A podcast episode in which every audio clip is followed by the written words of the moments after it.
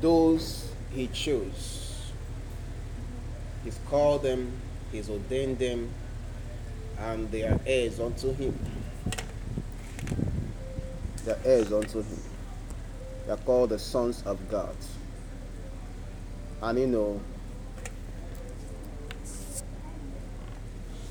we are kings and priests.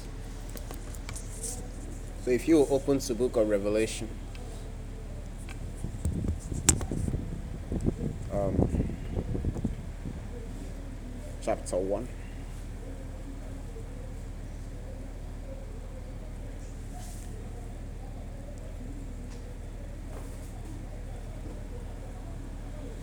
You know, when we say something like, when we say something like, Nigeria is blessed, we are not asking God to bless Nigeria. To understand something. The truth is that it is true. So it's a declaration of the truth. And that declaration of the truth is called the manifestation of the glory of God. You understand? You understand that? That that's what it is. It is a recognition of a reality.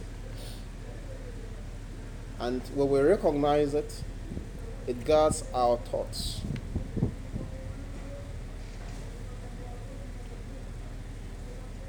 And thoughts are very powerful. See, our collective thoughts about the situation determines how the situation turns out. So when you say my family is blessed, it's not a prayer to God. Now, do you understand? It's not a prayer to God. When I say my family is blessed, it's not a prayer to God. It's a recognition of a truth. It's an agreement with God. He said, Two can't work together except they be agreed. It's an agreement. And, and that is what causes your consciousness to shift. You see, life will answer to you based, listen, listen, this is important. Life will answer, life answers to us based on our perception about ourselves. A blessed man thinks like one and sees like one. And because of that, he walks according to his perception. You see, a blessed man and a man who isn't blessed, the sun shines on both of them every day. The rain falls on their farm every day. The force of gravity works in their lives every day. But how he manages all of the situations is what makes the difference. His management of those situations is what creates results. You see, results don't create themselves. Whatever result we have always is a function of our ability to manage situations. Do you understand? Amen. So always my concern always is not my it's not my results. I like to give more attention to my ability to make decisions. And you should too. You see, decisions born out of righteousness will produce a righteous result. That's true. Situations born out of sin will produce the wrong results. Every action has consequences. Actions are the human response or expression of thoughts. Actions are faith.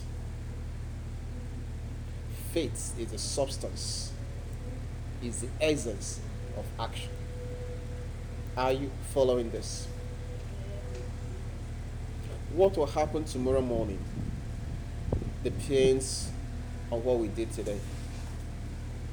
We set things in motion when we make decisions. But the kind of decisions we can make depends on our perception and our exposure, on who we think we are. Who are you? I remember sharing a message with us. And in that message, I, I listened to it recently. And it was quite a blessing to me. Because in that message, I was trying to explain that I think is is prisoners of hope, prisoners of hope. And Paul said to the king, he said, "Do you know the reason why I have been arrested?" The king said, "No." He said, "I am here in chains as a result of the same hope which these people profess that there shall be a resurrection from the dead." He said, "This hope that they have, that we share." He said, "That's why they have arrested me." So the king, so so why would they arrest you for sharing the same hope with? They said because I said that that hope, that thing we are hoping for, has happened. They said it hasn't yet. So they said I've lost my mind that I'm a deceiver.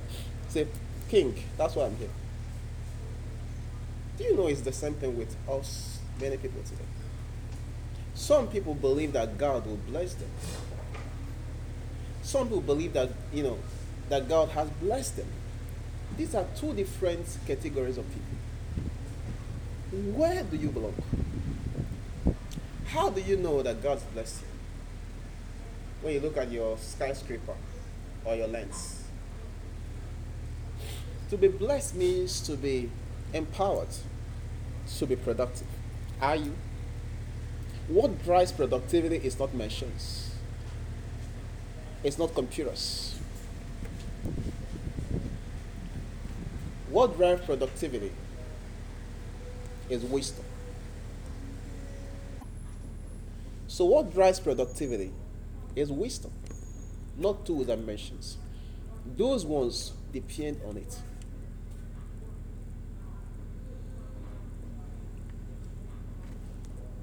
These things are very important. It's important that we have a clarity about life and then begin to make decisions that are consistent with this clarity. Joseph prospered in the prison because of his perception of himself. He didn't think he was in a position of disadvantage. He was in agreement with God. Look at his confession. You thought you did me evil by selling me. Say, but God sent me here to preserve lives. Sent you by you being sold as a slave?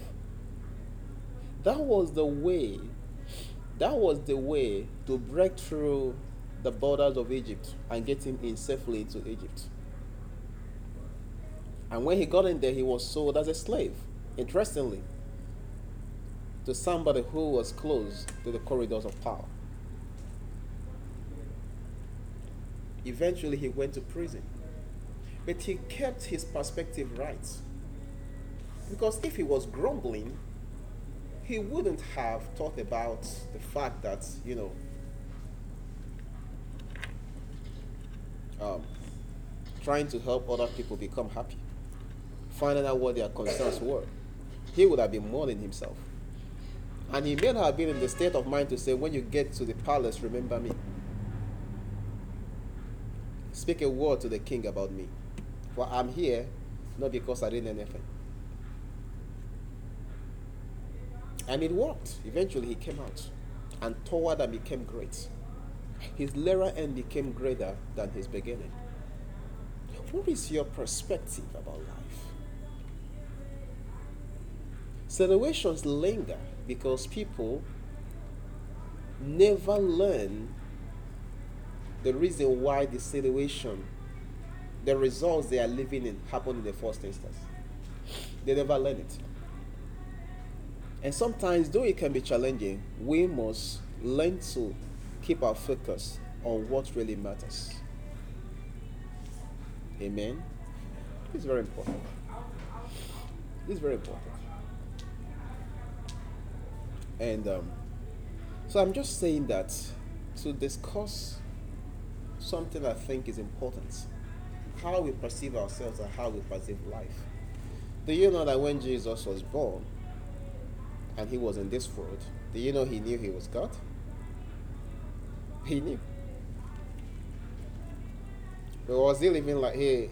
The Bible says his son was nothing to behold. He wasn't walking about like a powerful man with fire coming out of his head to show that he was God. He looked so normal. He wasn't glorious. But he knew who he was. And he knew the purpose of his coming. And he lived in a manner that was in alignment with that purpose. Amen.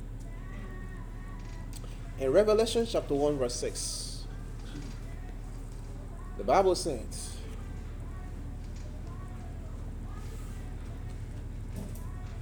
Okay, let's start from 5 and from Jesus Christ, who is faithful witness and the first begotten of the dead, and the prince of the kings of the earth, unto him that loved us and has washed us. Hey, are you reading? Unto him that what? Loved us. I'm loved of God. Do you believe that for yourself? Do you believe it? If you have a chance to pray for God to love you, would you?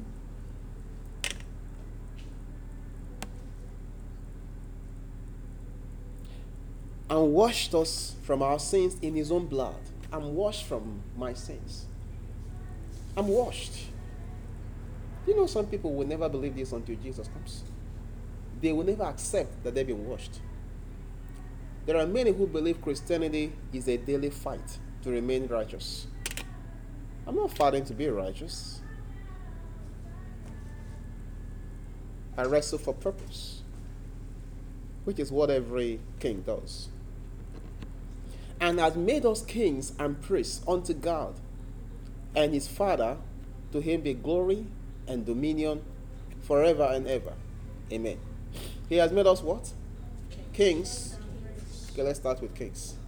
Many Christians never see that one. They jump. They read, He has made us priests unto His God. That, that's how they read it. The king doesn't register in their minds.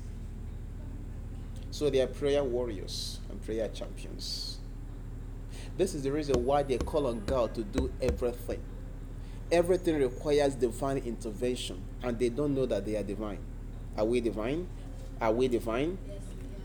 Second Peter chapter 1, he made it clear that he has we, we have been brought into that divinity. So when people talk about divine intervention, think about you. When they say we are we are just we just need divine intervention. Then they are declaring to you, we're looking for you. It's important how you. Why would they say it where you are? The problem is if you now join them and start saying, yes, we need divine intervention. That's a problem. It means you don't understand. See, that's the problem. That's the difference between the baby and the adult in Christ. When you walk into a place, see, when a certified mechanic that knows his job walks into a man whose car has, you know, broken down, and the man is saying, I need a mechanic, he'll say, I can help you. He won't say, Yes, you need a mechanic. you say, That's the problem. How, how do you say, Let's try and find a mechanic? It means he doesn't know it. He doesn't know it.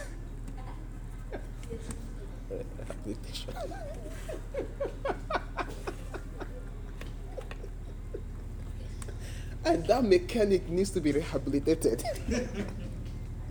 I know what I'm telling you. there needs to be rehabilitation. so, so you, you understand this thing. So when people say we need a divine intervention, they are saying, what I will hear is they're saying we need you. That's what I will hear.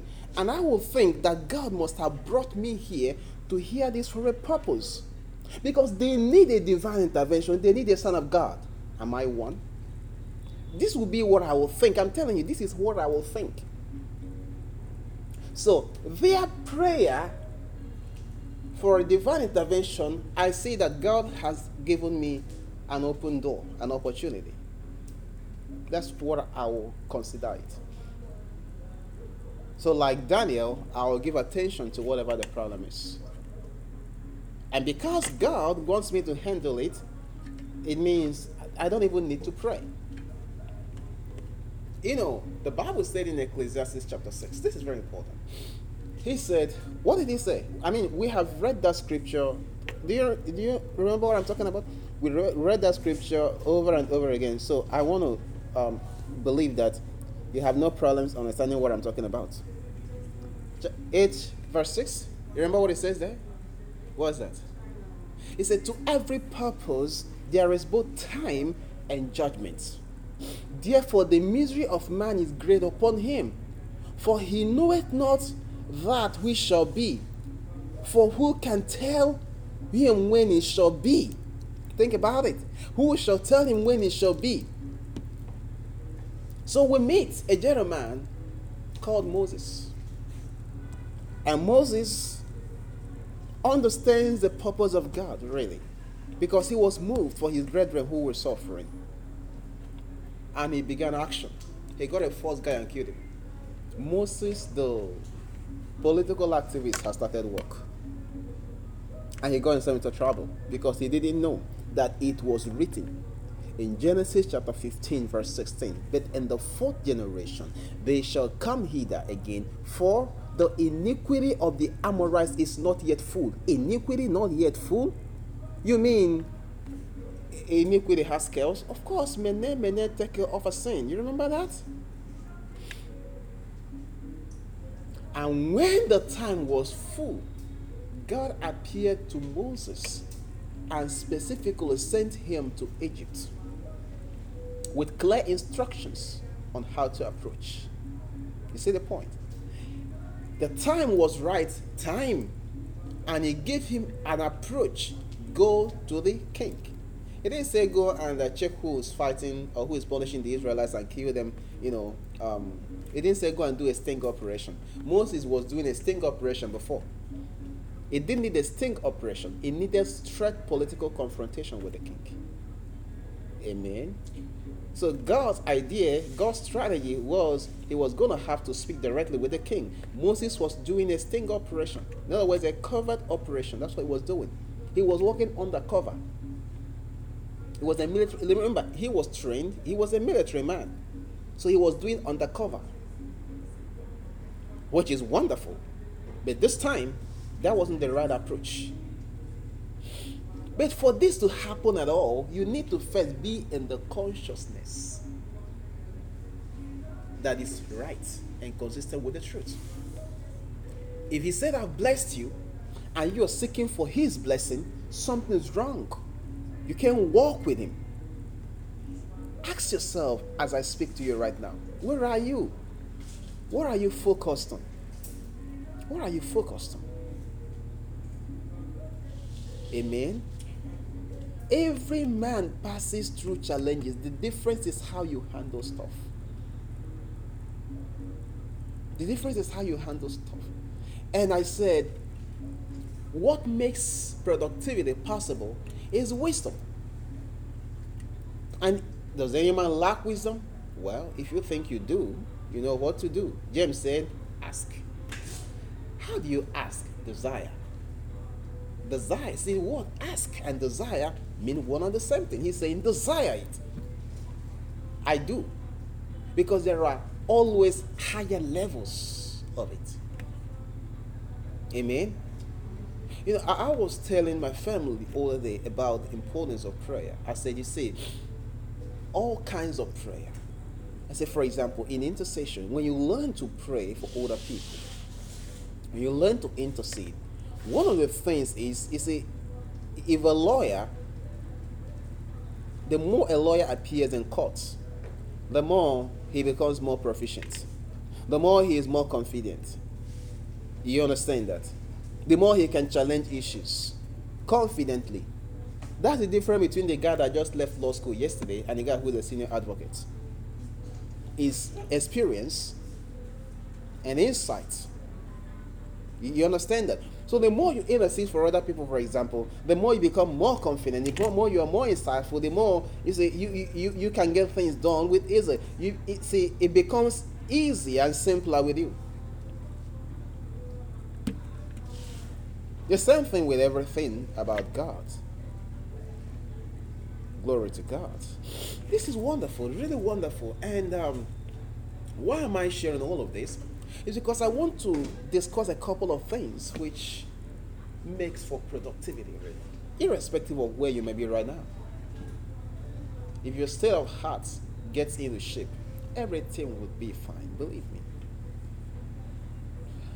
I remember going from your place and I was thinking about challenges of my life at the time. And I said, I don't have money, I know, I admit.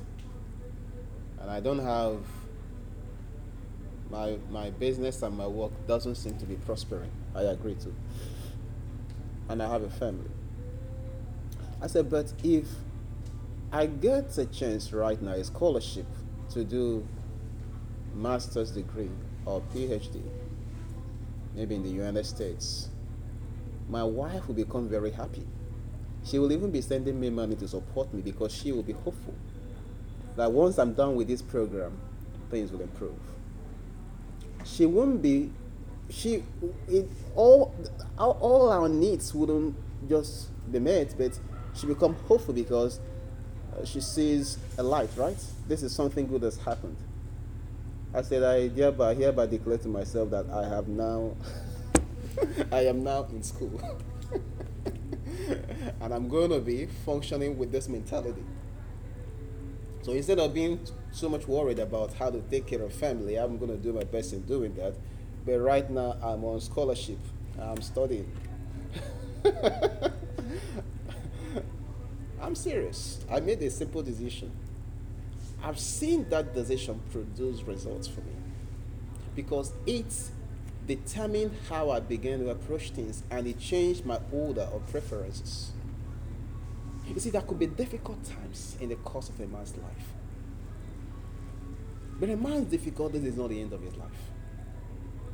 The question is what he makes out of it. The difficulties could become an asset or more liability, depending on how he functions in it.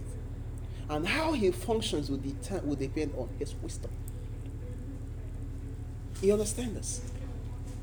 Steve Jobs returned to Apple to inherit a company that was flat out broke. A company that nobody had confidence in. A company that every analyst report indicated that they were out of the game. That was the company he returned to manage. They had no money, they needed money. Nobody believed in them, nobody would give them money. Nobody will support them. What was he to do? Fire some staff? What difference would that make?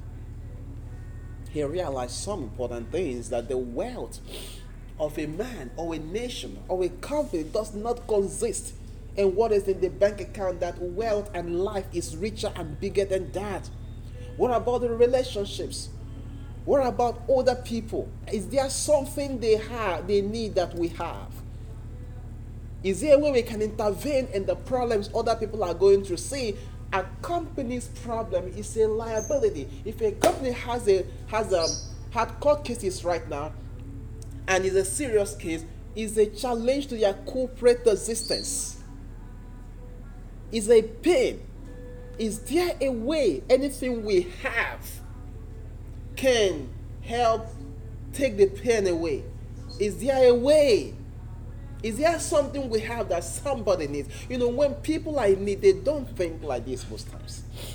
They just think I need to get the money. No, don't think I need to get the money. Don't let the money be the problem. Because maybe you have something worth more than money there. Yeah. So they figured out Microsoft had a court case brought by the DOJs of several states, and it was threatening their corporate existence. So let's make them a deal. What is the nature of this case? They have been accused of antitrust. They were using anti competitive tactics, they were trying to kill the competition. And Microsoft was in court challenging this case, trying to say it's not true, we are not killing competition. We'll give you a very simple way to prove it. Give us money, we are a competitor.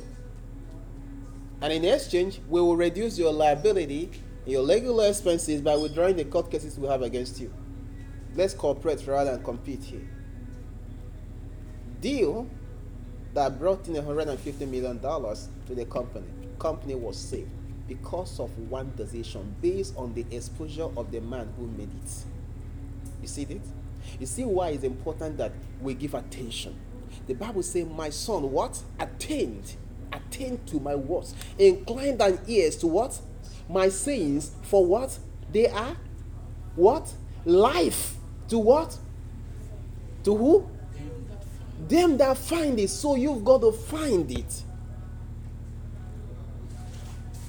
Incline thine ears to my saying. Attend to my words. Many times, what we want to do is to have God listen to us. Don't you think that God understands us already? He surely must do. Recently, I was speaking to one of my daughters, and she has had some issues which she thought are very serious. And I will talk and talk and talk. I will spend my time talking. And I thought I have nailed it. And she just returns me a text I say, you know, I understand that when someone is not the person wearing the shoes, you wouldn't know. So, oh my God. Everything I say, she didn't hear anything. I had to tell personal stories of my life when things were very difficult. And then I, I, I talked about uh, a different, you know, um, a different phase, all right, and how I managed to move from there to here. And what she will hear is the story of when things are better. This, this other one didn't, doesn't even register. And then she will come and say, I know you, hey, Dr. Brian, I, I know you think that I'm making excuses. I said, that's not what I think. That's what you're doing. you're making excuses. Now, after that talk that day, I noticed something. Suddenly, everything is changed. Has money come? No. But now she's joyful. Taking nice, oh, taking nice pictures and sharing pictures of hope. Before now, what could you could hear is, see, as an update on WhatsApp is, God is with me in this pen. You know, things like that. and it's, it's, it's stuff like that. What has changed? My son, attend to my words. For the words are life to them that find it. You see, the word of God gives life to your dreams. In life. Don't take it for granted. That's why Paul said, Rejoice. I say it again and again. Rejoice. So he made us kings and priests. I'm a king. I'm a king.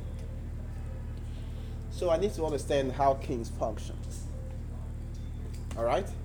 Now, every king, every government, see, a king has a government. Right? Right? Every king has what is called policy statements. Do you have a policy statement? Do you know what policy statement is? You see, these things I'm telling you are important. Every king has a policy statement. The policy statement is what guides actions and decisions. You have a policy statement for economy, for politics, for everything, for education. Listen, I said every king has what? Glory. Every king has a policy statement. And what is a policy statement? King writes. So, do you have policy statements? You see, the heir, as long as he's a child, different nothing from a servant. A servant is under rule. A servant doesn't have a voice. A servant cannot change situations. So the heir, eh, as long as he's a child, is not different from a servant, although he be Lord of all. But he goes on, he undergoes training until he becomes a man. When he grows up, he learns how to rule. When he grows up, he starts making decisions. You understand that? He starts making decisions. So, a policy is a deliberate system of principles to guide decisions and achieve rational outcomes. A deliberate system of principles to guide decisions. What guides your decisions? I say a policy is what? A deliberate system. So, it's something you are deliberate about. A deliberate system of principles to guide decisions and achieve rational outcomes. That's what a policy is. A deliberate system of principles to guide decisions and achieve rational outcomes. If I'm a king, then I should have policies. I should have a policy on education. When I say policy on education, I'm not talking about policy on how to educate my children. No. You know why? A very important thought is that we are in the world. You see, the Bible said Satan is the God of this world system, right? And in the book of Ephesians, chapter 6, we wrestle not against principalities and powers, against flesh and blood, against principalities, against powers, against the rulers of the darkness of this world And Galatians chapter 1, it says, Jesus has delivered us from this present evil world. Amen. It's, called it this present evil world. So we live in an evil world. And Jesus has delivered us from that present evil world. Amen. Are you following me? It's important you follow me because I'm talking about Paul is this statement. And I'm trying to bring some thoughts about how to truly function in dominion. Right? right. That's how. The functionality, the way a king thinks is different from the way priests think. And you see, priesthood is losing relevance. Because even the many self-professing priests doesn't even understand priesthood. That's why they will go to. That's why a, a civil society group will threaten to shut down a church service. Don't you think that the priest is losing his influence? That's what it means. People are supposed to be afraid of him. They're not. They say we'll shut down his church. That's why people will come boldly and insult priests. You understand? That's why. Glory to God. So the functionality, the thinking is different. And that thinking, I told you, productivity is a result of wisdom.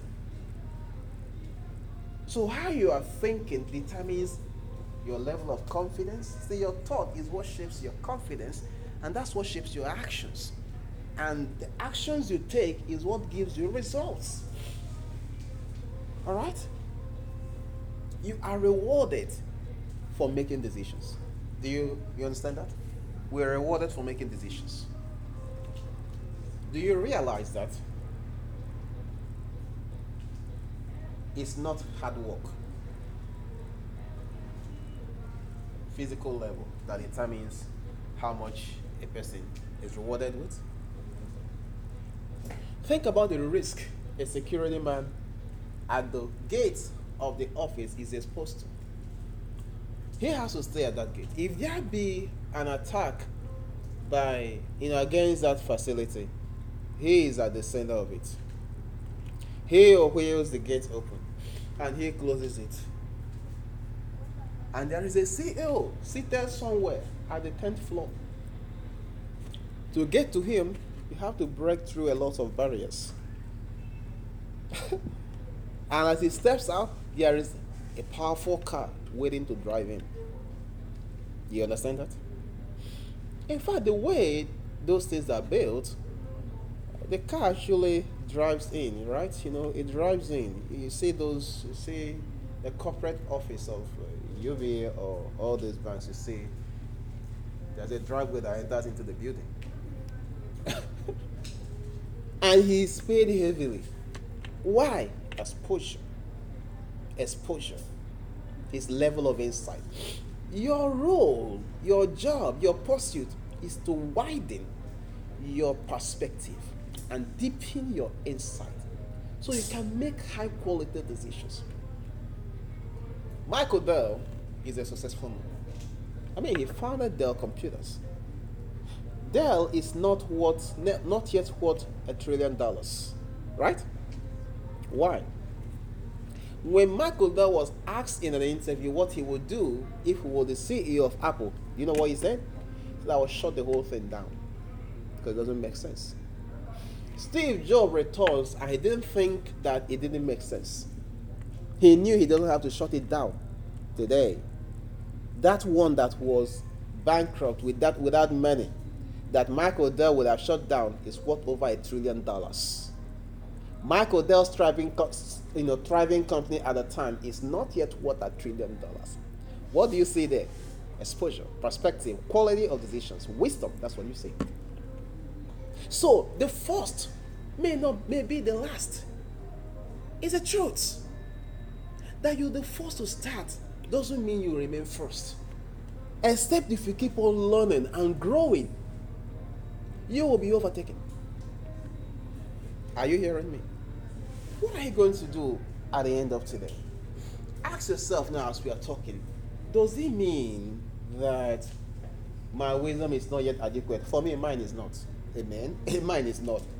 So you find that one thing, if you open my heart now, if you can see, you see that there is the number one desire is that is the desire to function at higher levels of wisdom. That is the first thing you find.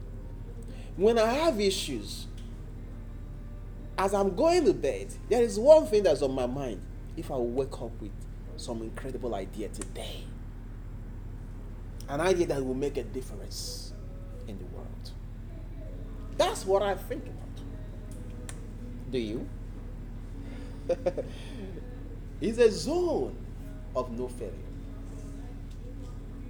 That's how kings function. Amen. So I say that kings run governments, and every government functions by policies that depends on their constitution, on the law. Our constitution is not the Bible. I know that many preachers say that it is. Our constitution is the law of the spirit of the law of the spirit of life in Christ Jesus. That is our constitution. Our law is like the law of Great Britain. It's unwritten. It's written in our hearts. Amen.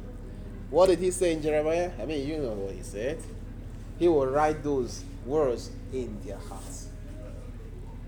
So our heart is in there. That's why he said, For as many as are led by the Spirit, they are the sons of God. Those under the law are not the sons of God. Do you know that Moses was not under the law? Do you know that Moses was never under the law? Do you know that? Moses wrote the law. He wrote it. He received insight and he wrote the law as a guide for the people. That's what he did. He wrote the law. He never lived by the law. How do you know that? He told them the law is your life. He didn't say the law is my life. He said it's your life. Sons of God are not under the law. Sons of God has found themselves in his righteousness. Amen. And they know it. See, they have to know it. That's the reason why they can do things that seem to suggest to children that they are breaking the law. And God is fine with them. You understand that? So you find a prophet, Jeremiah, these sons of this Jeremiah visits them, visits him, and he brings wine before them and tell them drink. The prophet. So you guys can have fun. All right, so what am I saying? I said kings make policies. Why? The systems are imperfect. And the imperfect system subjects people to limitation. For example, it was in the news recently that in Nigeria, the NBC, National Broadcasting Corporation, had made another very powerful decision.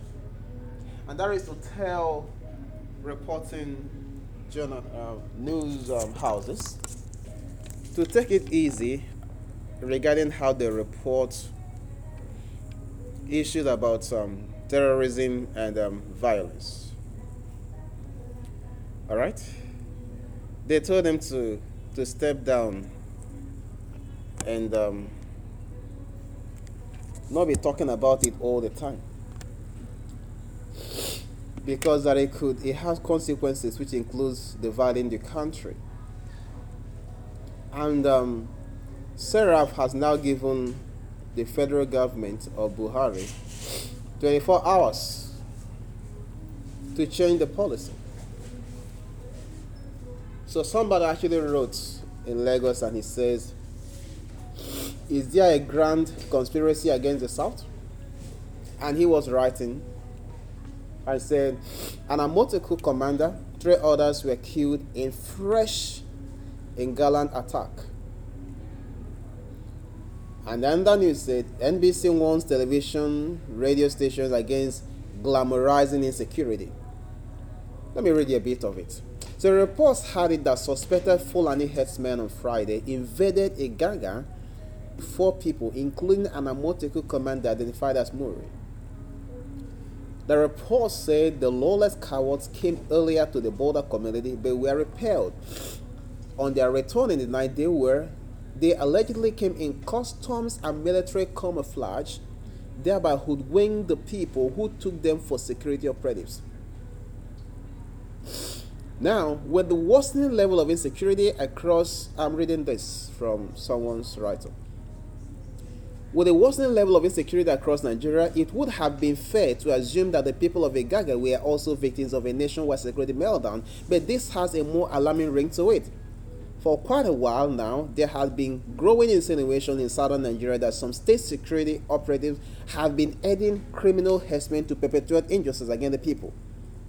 Okay, so I just jumped some stuff here, and I and I now read here. It's against this hostile backdrop that a lot of people view the suspicion with suspicion the directive of the National Broadcasting Commission warning television and radio stations against giving details that could amplify the nefarious activities of insurgents, terrorists, kidnappers, and bandits. NBC also warned against glamorizing insecurity and pitching one section of the country against another. All right? Even if the, gov- the intentions of the government, even if the be- government has the best of intentions, they fails to take swift and concrete steps to assuage the fears of the people of the South, the people will see this type of NBC directive as cover up threat tactics an attempt to gag the media and block credible reportage. All right? And when you see something like this, what do you do? Say, these people are very wicked. I don't stop at saying these people are very wicked. If I don't have a policy about security, I make one. Are you hearing me? Now, this is how I think.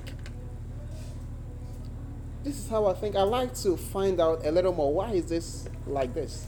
Why would they now say don't report these things. You understand that? I told you, listen, the Bible said, seek first the kingdom of God. And what? Righteousness. And other things I will add on to you. What is the kingdom of God? I mean, righteousness, peace, right? Joy the Holy Ghost. Um, Paul described that as some of the elements some of the things that characterize the kingdom. All right? That's what it is. So if someone said they find the kingdom of God, the kingdom of God is not righteousness, peace, and joy in the Holy Ghost. That's not what it is. That's what it is. He was showing the characteristics, some of the elements that characterize the kingdom. In the kingdom, you find righteousness, you find peace, you find joy in the Holy Ghost. That's what he's saying. Amen. Hallelujah. Are you following this? So I'm thinking now. So he says, Seek the kingdom. The kingdom is about the dominion of God, it's about the will of God. God's will is not that people should live in fear. When Jesus is about to return, that's not what the Bible said. The Bible showed us the characteristics of the things that will be happening. It didn't say that God loves those things. and if He doesn't love them, we have a responsibility to ensure that we don't let them happen. Many Christians, you know, Christians don't see it like this. When they hear words and rumors, uh, it's end time, that's all. We are just waiting for the return of the master. I certain musician have been for 30 years now. He has been telling Jesus to say Jesus was coming. Until recently he's getting he's getting frustrated. He now says he sang a new and said, Come quickly. because he's damn tired of, of singing this thing for 30 years now. Say he's coming, he's coming, he's coming. 30 years later, Jesus is just there drinking coffee, having fun with angels. And he said, Come quickly, uh, before my ministry will run out of oil. am I saying? Jesus gives us a clear approach to being successful. He says, Seek the kingdom of God and his righteousness. Because the systems, any system that limits people, is up for us to do something about it. The Bible said in the book of Hebrews, chapter 11, through faith, we understand that the worlds, the ages, this is an important lesson. The edges were what? Repaired, framed by what? The Rhema of God, the word of God. Framed? Yes. An age or a eon or war system defines an age, a period in history. Are you hearing me? A period in history. Amen? Listen. An aeon is a period in history, including all the everything that defines it. The art, the culture, the technology, the culture, everything that defines that period in history is called an age. They say we live in a digital age, right? Okay in this is our digital age, for example, last night, and it's been happening. A friend on Facebook two nights ago sent me a message. Say, did I see what he posted about the platform that paid him? I said, no. he said that he's really paying. I said, are you serious? He said yeah, that he is. I said, how, how do I benefit? He said that I can start with any amount. I said, I want to, I said, I want to invest 100 million. Send me your account so I'll transfer it immediately. the guy blocks me. I say, You don't want money again. Last night, another person came. He said, Have I seen, do I know, you know, that uh, blah, blah, blah? I say, I say, really? He say, yeah. I called him by the name. I said, and, and, and are you are you sure? He said that he's very sure. That he just benefited. That he didn't know it will even work. I said, wow. I said, I'd like to invest 15 million. so I said, so he said, I need to register. I said, what's the name? I said, you are my friend. Send me your account number. Let me transfer the money, to you. Do the business for me. Are we not friends? he said, no, I need to register. I said, all right. What do I, I say? Let me register then. I should send my name, bank, account number, phone number, and I sent him all the details he wanted. Then he came back and said that admin said that the bank name, name and um, um, the account name and number didn't correspond. I say you should check very well. Or send me the, the admins. I say, let me send this money to you. Just do it. He said, no, I need to register privately. I said, okay, send me the admin's number. Let me talk to him directly. He sent a number. I said, I should chat it up. I said, I didn't realize you are this foolish. he blocks me. I know you wonder, you have the time to, I do. I have the time to communicate. he wants to get money, right? I said, let me save 15 million. I don't want money again. What does that mean? What is he looking for? He's trying to dupe me, and that's what the digital age has made possible. All right? And then you hear of those who, come on.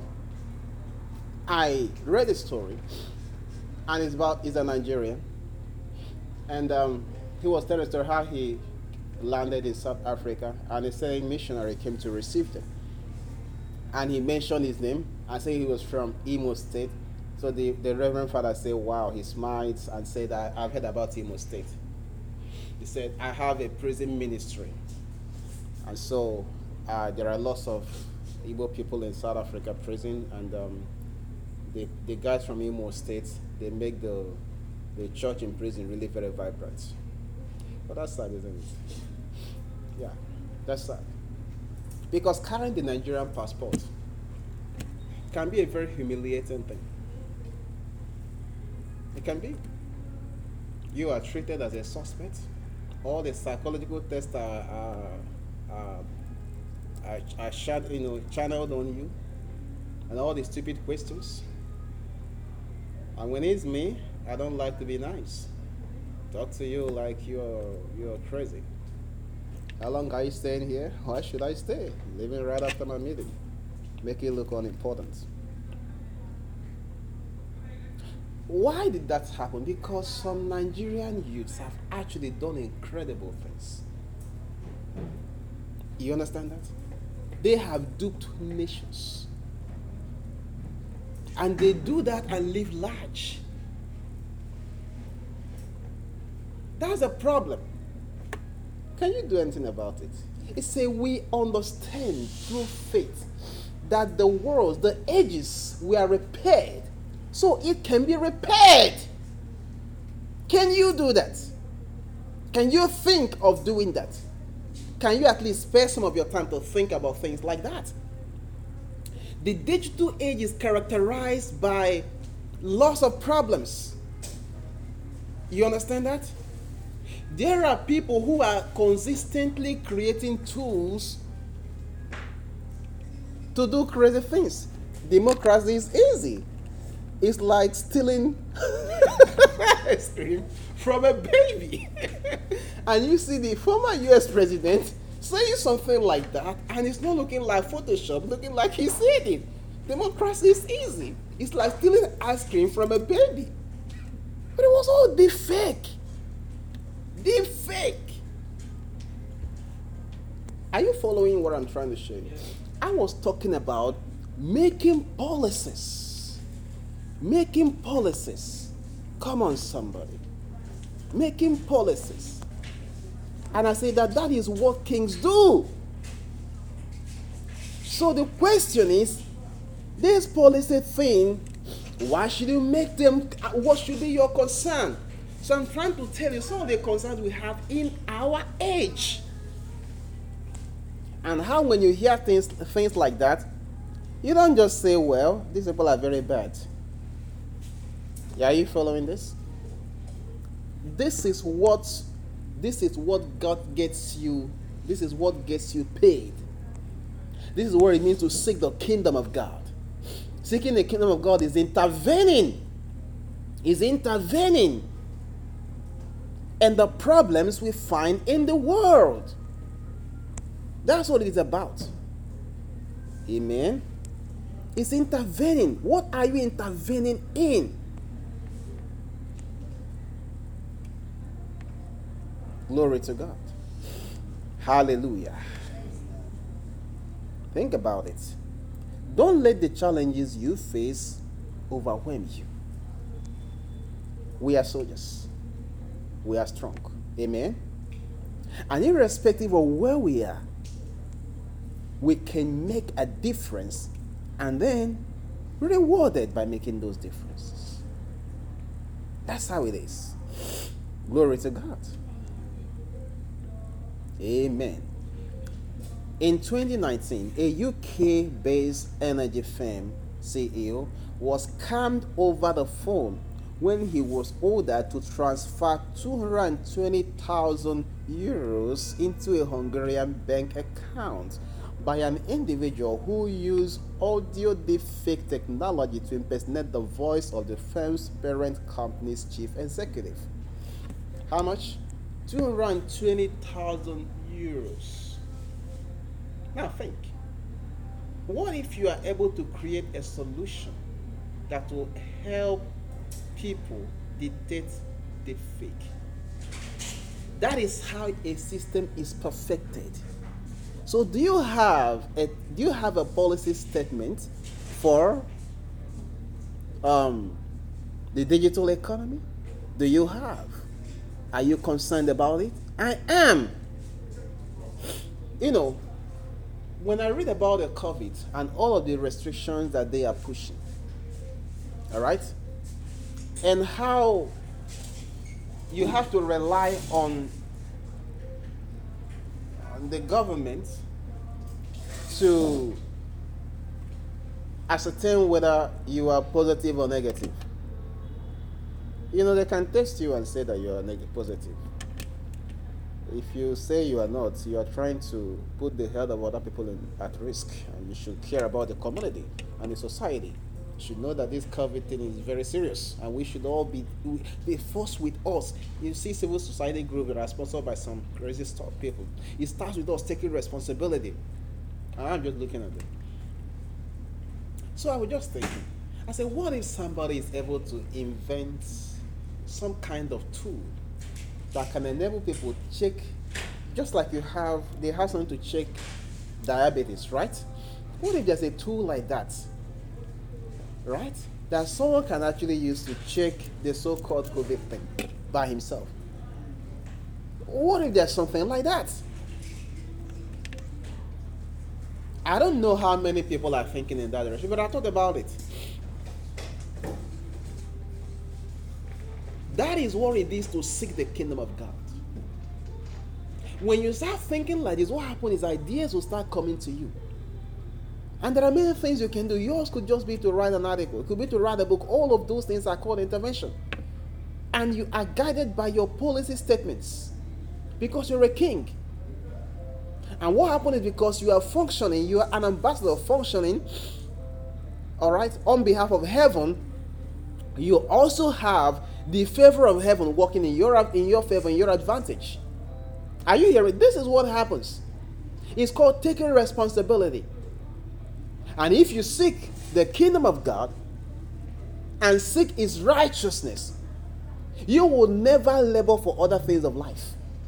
The problem is when we let our focus become on the things that we want and differentiate seeking the kingdom from getting the things we want.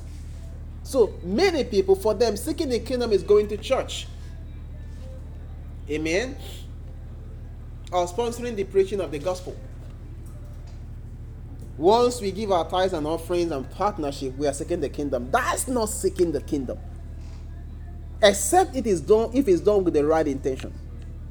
When you're doing it because you have seen some glamour and glory that will follow it, like Jeremiah who scammed people, did con money, and you to, to give in his church, and they gave him a word and celebrated him, and disappeared with the money. Think about it. He received a big award from the president of the church. People's money. What, what, what, what was in your mind? And he's been celebrated as a hero who loved God by using people's money and sponsoring gospel? He didn't have to do that. He wasn't, he wasn't doing that because he loved God.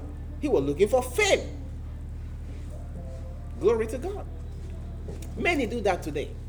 There are ladies that serve in church so that some men will notice them. Some people who are ushers because they want to get married. That's true. Some guys go to church so they can seek connection. This church, certain people, class of people go here, so that's my church. And I love the man of God so much. My church, my church, my church. He doesn't love the man of God anything, he just loves himself. Aren't you surprised that that's the reason why it's as though the church lacks power? We can make a difference if we are serious. We can. We can make a difference beginning from this afternoon. It's not difficult, it's as simple as I'm actually putting it. It is functioning with the mentality of kingship. You will have access to the hidden treasures of God, to those things that are concealed by the glory of God, if you are really functioning as a king. Kings reign. What does it mean to reign? It means subduing opposition. Amen. To reign means you are you are subduing opposition. Kings go to war. Are you warring? What are you warring against? Amen. You go to war. Why do you go to war? To protect the freedom of the people. If you don't go to war, you could be you could have an invasion, and the people will come under bondage and under tribute. Tribute from sickness, tribute from technology theft, tribute from terrorism. We are in Nigeria are all paying it today. We are. We're paying the tributes in loss of young people, in loss of money, in people that die in medical facilities because the facilities have no equipment. We are. What are you thinking about it? How can young children go to write Common Entrance and the teachers write it for them? We are suffering from that. And these children are supposed to grow up and take responsibility. Take responsibility. Were they prepared for it? They weren't prepared for it. They have been taught that it's okay to cheat. They've been taught to put their faith in certificates. They've been taught that way. And sadly, schools expect me to actually pay for them to corrupt my child. Can you imagine how serious it is? That I'm now paying for my children to be corrupted.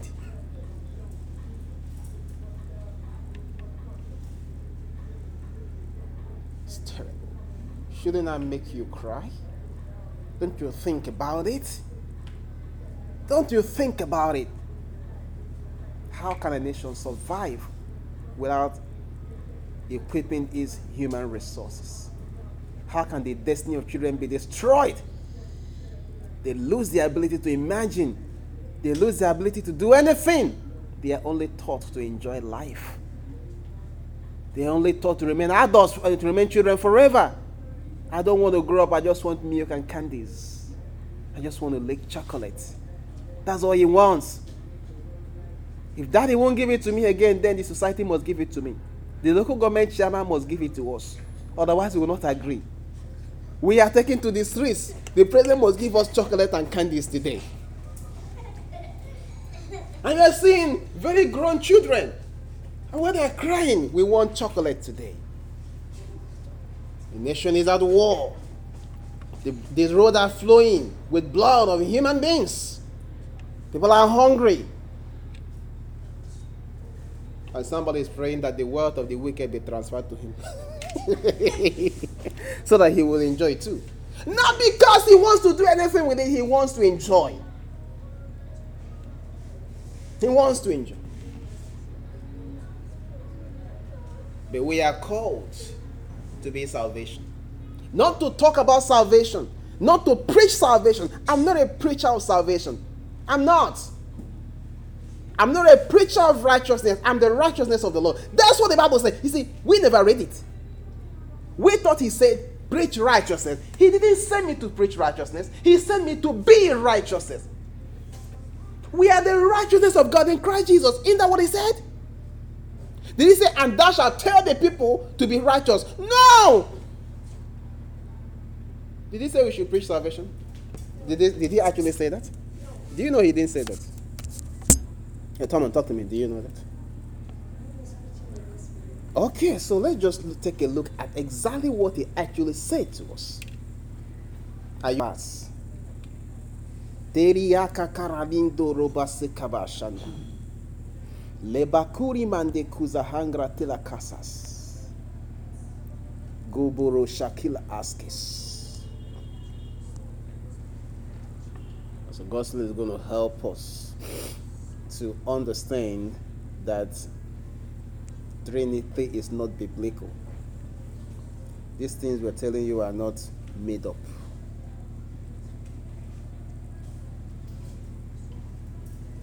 Acts chapter 13.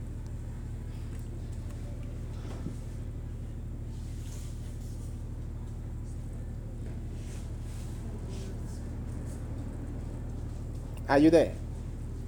Verse 47. Let's read. For so had the Lord commanded us, saying, I have set thee to be what? A light of the Gentiles, that thou shouldest be for salvation unto the ends of the earth. He didn't say that thou shouldest preach salvation, that thou shouldest be salvation. Amen. Thou shouldest be salvation. This said that thou shouldest preach salvation. There is in Acts chapter 4, verse 20, said, Neither is there salvation in any other. All right? For there is no other name under heaven given amongst men by the name of Jesus, and we live in the name of Jesus. Hallelujah. So we live in the name of Jesus. So neither is there salvation in any other. Salvation is in us. So when we show up, salvation has shown up. This is how we should think. It's a very different way of thinking. I'm not coming to preach salvation to you, I'm coming as salvation. So, in other words, I am the revelation of salvation. Salvation means deliverance. Glory. It comes in my words, it comes in my actions. So, it's not enough to tell people, Jesus died for you, repent. That's nursery school level. Amen. You said David Obueli told a story how he shook somebody and what happened? Tell us. the person was shivering. The person was shivering. Yeah, because of the glory. And he didn't tell him anything. Glory to God. The Bible said Peter walked by and people were falling. He didn't, he, he didn't as he was in, he didn't say, Lord, today let people fall as I walk about. He never said that. But that's Peter's experience. What's yours? you know, the thing, the, the, the, the funny thing there is that everybody now wants to have that Peter's experience. That had become the Bible approved experience. Glory to God. I am the righteousness of God in Christ Jesus. I am. So I'm not called to preach righteousness, I'm called to be the revelation of it. The revelation of it. Amen. So, what are you going to do right now? what are you going to do right now? Policy statements. Now, so you're going to have to now design your policy statements about education, about security. Don't live in the world just like that, about health. All right? There has to be some deliberate system of principles that guide your intervention in your career. Do you understand? What is career? Uh, I mean, I know I have career ladies and career men here, right? So, uh, what does career actually mean? I told you. We always have problems with the fundamentals. Once you get the fundamentals right, everything is okay. Talk to me. What's career?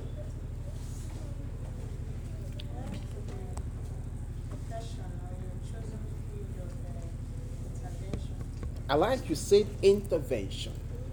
So, career is an area in which you've given yourself to creating value. Am I correct?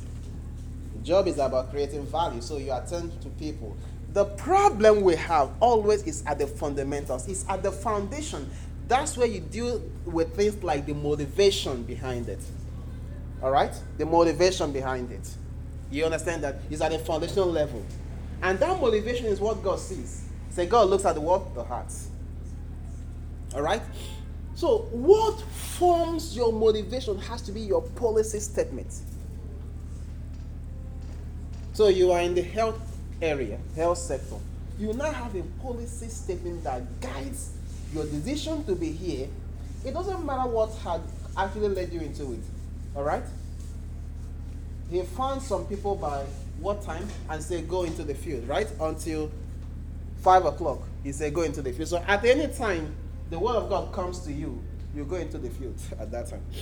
So it doesn't matter whether, whether whatever has been your motivation, how long, you can now sit down today and say, okay, so what am I doing here? You understand that? What am I doing here? And once you start asking those questions, the Holy Ghost will talk to you. And you start functioning based on this new revelation, you create your unique journey in that area. Because it gives you specifications. Are you understanding this? He gives you specifications. You have a, a clear guiding principle. And then you know when your time is done. So you start you start thinking retirement and all the crazy stuff. You stop, you know, I'm here on a mission. This is a mission field. And I have my policy statement is clearly spelled out. Glory to God. And you re-. Policy statement in the area of careers or health, is it like, what am I here to do exactly? I don't really get. Okay. All right, so first of all, what did I say that a policy is? This is a deliberate uh, system of Principles. of principles. And that do that does what? That guide a deliberate system. A deliberate system of principles. So in your career, your career is um, it's like your place of influence because you're gonna be making decisions. So you're gonna rent there. Now to there, you need to have clear set of principles that you deliberately itemize. All right, and um, this is what guides your principle. What guides your decisions here. So let me give you a very a, a very um, a, simple uh, um, example. So there was a time at her office where there were it's is um this this example is gonna be off off mic. Assuming you're a teacher and in your school, like many other schools, they are fine with helping children cheat in the exam hall to help them make a good result. You understand that? And that is not consistent with your policy in education. You know it's wrong. Why is it wrong? It's not even whether whether you are going to hell or heaven. Some of the fact that this is destroying children's future. So you now have to make a decision whether to advance that course or to change it. So you need to understand the situation. Can I change it? Can I make a strong case about this? You see, remember, you are not making this case because you are afraid of heaven or hell. You are seeking the kingdom. So there is promotion in it. All right? So you have to now weigh the cost of your choices. If I resign, will it worsen the situation? Because the, the, a, a, normal nice pastor will tell you, get out of there, resign. You don't belong there. Don't be a part of their sins. But you now want to weigh my resi- what are my options here? If I discuss with the school authorities, how would they respond? Would they say, okay, let's stop it? Can I make a very strong case against this and show them that we can still have them make good results? Can I do that? No, they won't listen to me. How can I make a difference? You get this now. And you know what? Because your heart is right, God will talk to you. Now, why are you going through this? You are not just responding the way, see, we, what do we do? You're not just trying to respond. You are responding because you have a clear policy statement. You get it now. Do you understand that? This is how your policy guides you. Okay, you came into, you are, you're working with the government right now. And then you understand what that your ministry or agency was created to accomplish. And the question is, are they accomplishing it? Why? Why have you been sent here? Is there anything you can do? This is what, you ask yourself. Don't say, well, nothing we are doing. This is just how it is. Is there anything I can do to change it? Do you understand? Can I sit down and make a case? Can I write a letter? Can I do something? Is there a way for me to intervene? Can I bring a change to this system? Because there is a clear policy statement. You understand that? So you see, it makes you different. So you now want to seek, you will now want to seek a session with the director and say clearly, I know that um, this, this, this, this, this. We are not keeping to this. Is there nothing we can do? I have some thoughts. Are you seeing that? Many won't do that. Many won't even think about it. But you should. What is the consequence? The result is that you are functioning as an ambassador and promotion comes from God. You will see God move you because to him that has more is given.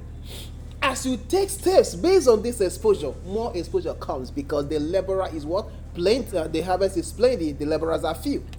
There are few people who actually understand it. So he equips them and gives them more opportunities, more platforms.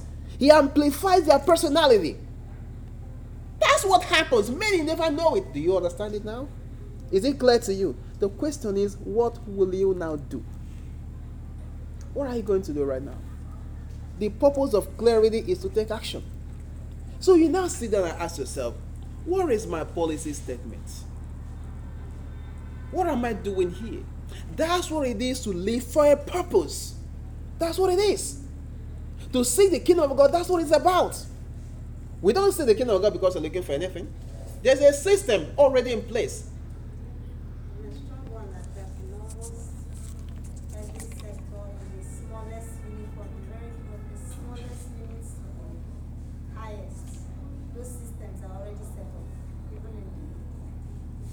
Everywhere. Everywhere. They are set up. Yes, They're already set up and they are sta- and they are strong. they are strong. They are strong. Even if they're like this case of exam malpractice. Mhm.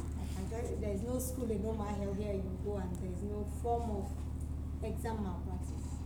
And encouraging it and it's like pulling down a whole house.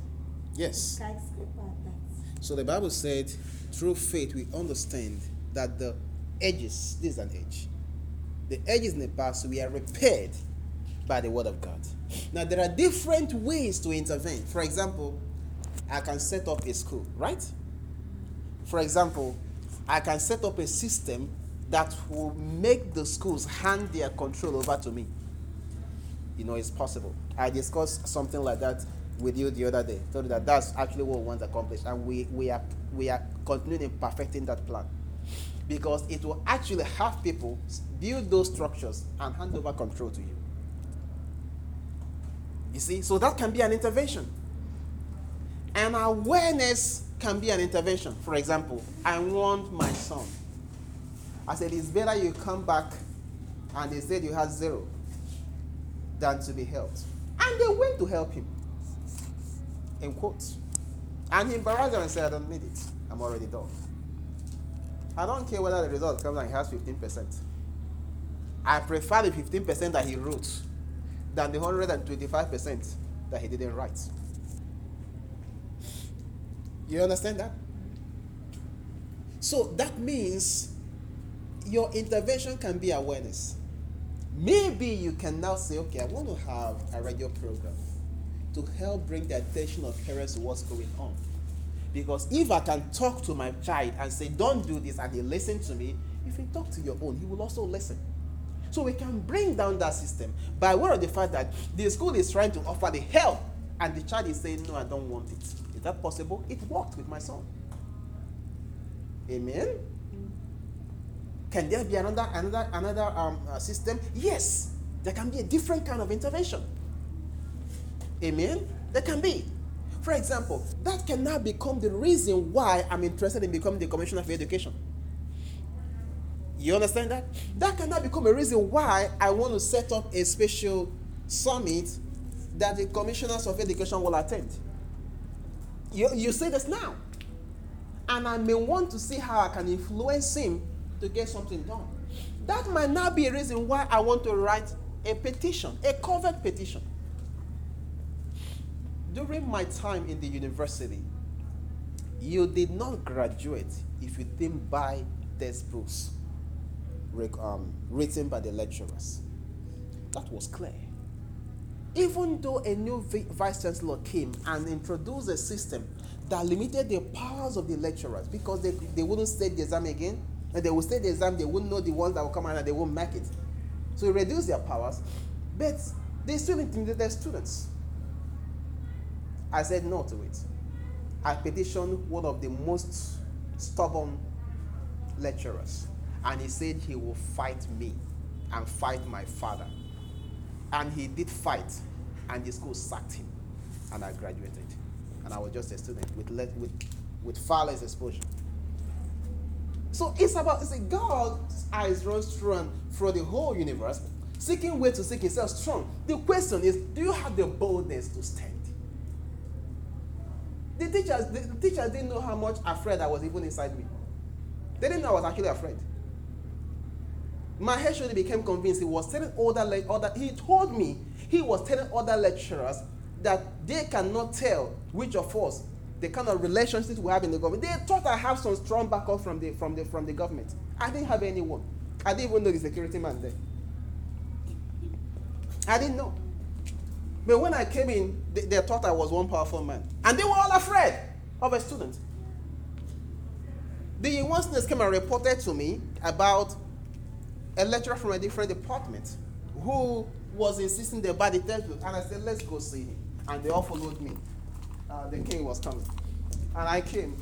And I said, I greeted him. I said, um, I understand you were forcing my students to buy your. He said, no, that he never did. I said, okay, let's just be clear. Don't tolerate that. He said, no, no, no, no, no, no, I will never do something like that. He was my lecturer. He was a lecturer, senior lecturer. And we were coming, the students were laughing.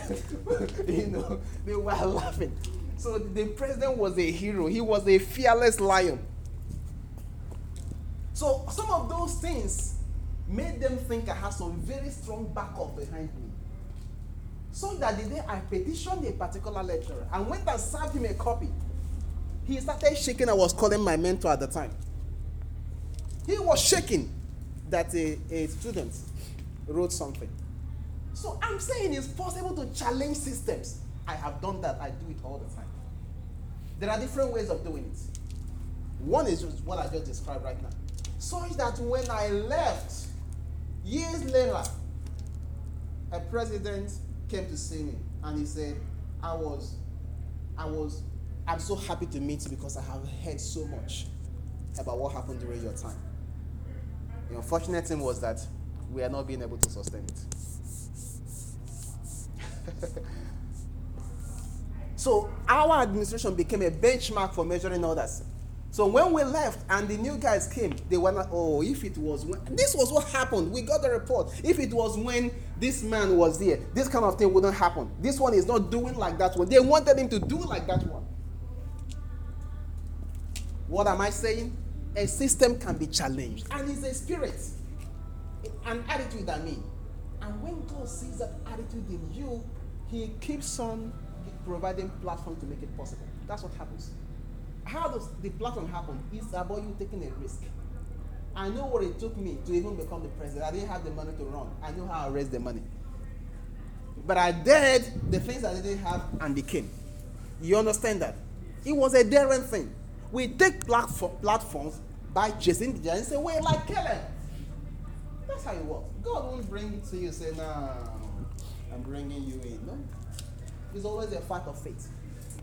Because there is a job to be done.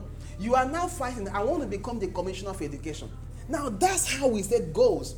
We see the problems and we say, what tool will help us get this done faster?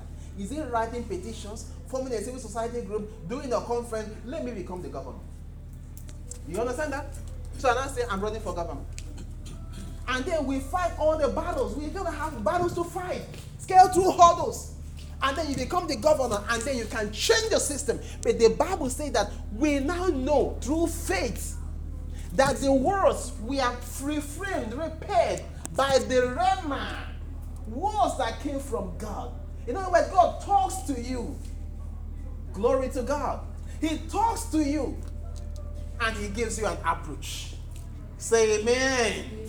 Hallelujah. I heard about, I had a student a gentleman who was running for for a certain political position. I think in um, Cross or Akwa Ibom or something. And he didn't have all the money or the popularity. The party told him, We are choosing this other opponent of yours, not you. You can't go. And he went to church. I'm not saying that had become a, a, a principle for doing it, a pattern. But he went to church to pray. And he said God told him to drop his car key. And it was an expensive car. That doesn't mean that if you now want to vow for something, you go to church and drop your car key.